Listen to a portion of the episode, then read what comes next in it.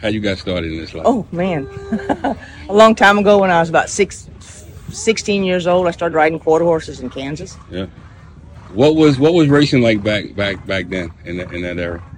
It was tough for women riders at that time, because then I went from Kansas and I started riding thoroughbreds in Nebraska. Yeah. And it was really, really tough for women riders. There wasn't that many then, but there is a lot less then than there is now. Yeah. Can you explain what you mean by that? Oh, because everybody was just so that women weren't supposed to be riding racehorses. Yeah. They were supposed to be home, you know, keeping the house and everything else, you know, taking care of kids and stuff like that. At that time, there was no place in horse racing for women. Yeah. That's what they say. Because back then, you didn't even see very many women trainers. Yeah. And this is in the early 70s. Yeah. And then 77, 78, same thing. Up north, everybody just kind of, you know, men were men. Yeah. Women weren't supposed to be in horse racing. So, you know, there's a few women trainers, but not that many.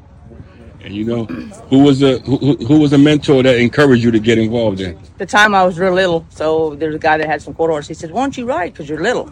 And that's where I just got started in quarter horses. And I just gradually went from there, from quarter horses to thoroughbreds. How important is the men and women that take care of these horses every single day? Very important. Yeah. Because without them, we wouldn't have a business. Yeah. Because they take care of the horses 24/7 every day. Yeah. And without that, you don't have nothing. Mm-hmm. And you know, what's some of the good horses you've been around? Oh, Lordy. I had a filly a long time ago. Her name was Runway Model. We went to the Breeders' Club, and she ran thirds as a 2-year-old. And other than that, there wasn't any really, really big ones, just a lot of allowance horses. But she was probably the biggest stakes filly I've ever been around. You know, who were some of the good grooms under the Chevroles back in the the 70s?